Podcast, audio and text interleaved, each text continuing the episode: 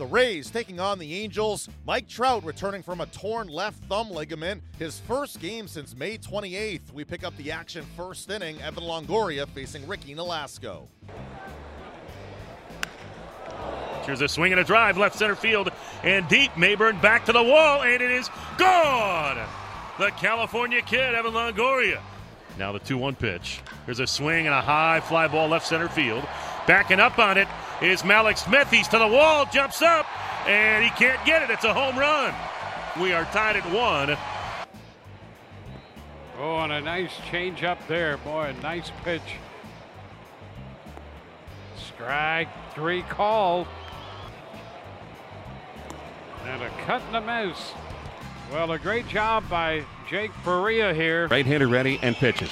Swinging a high fly ball, carrying into right center field. Trout coming together with Calhoun. Back of the wall. It's off the top of the wall. Ramos to third on his way home. An RBI double by Brad Miller. The Rays in the 10th inning have taken a 2 to 1 lead. Here with two out, nobody on. The 0 2 pitch. Got him swinging, and the Rays have won it in extra innings at the Big A in Anaheim. Alex Colome with his 26th save as the Rays win their third in a row, taking it 2 1 in 10 innings. It's the first time this season the Rays have been five games over 500. Evan Longoria finishes with two hits. Brad Miller with the go ahead RBI double in the 10th. He talked after the game.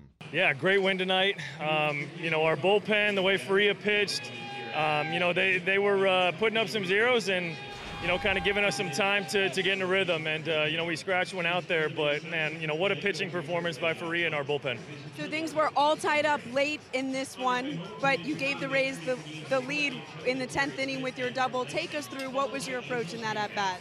Honestly, you know, just kind of got behind in the count and just really trying to fight. You know, I know he's got really good stuff, a hard slider, and, uh, just trying to shorten up and put something on it. And uh, luckily, it bounced off the wall there, and uh, Wilson was able to score. So, you know, just a, a, great game. And then Colo shuts the door. That was a he made that look pretty easy, and that's a that's a tough part of their lineup. So, you know, great job.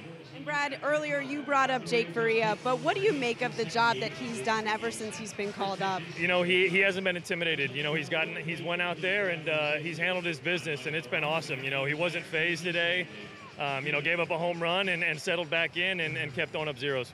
The series against the Angels continues on Saturday with Alex Cobb on the hill.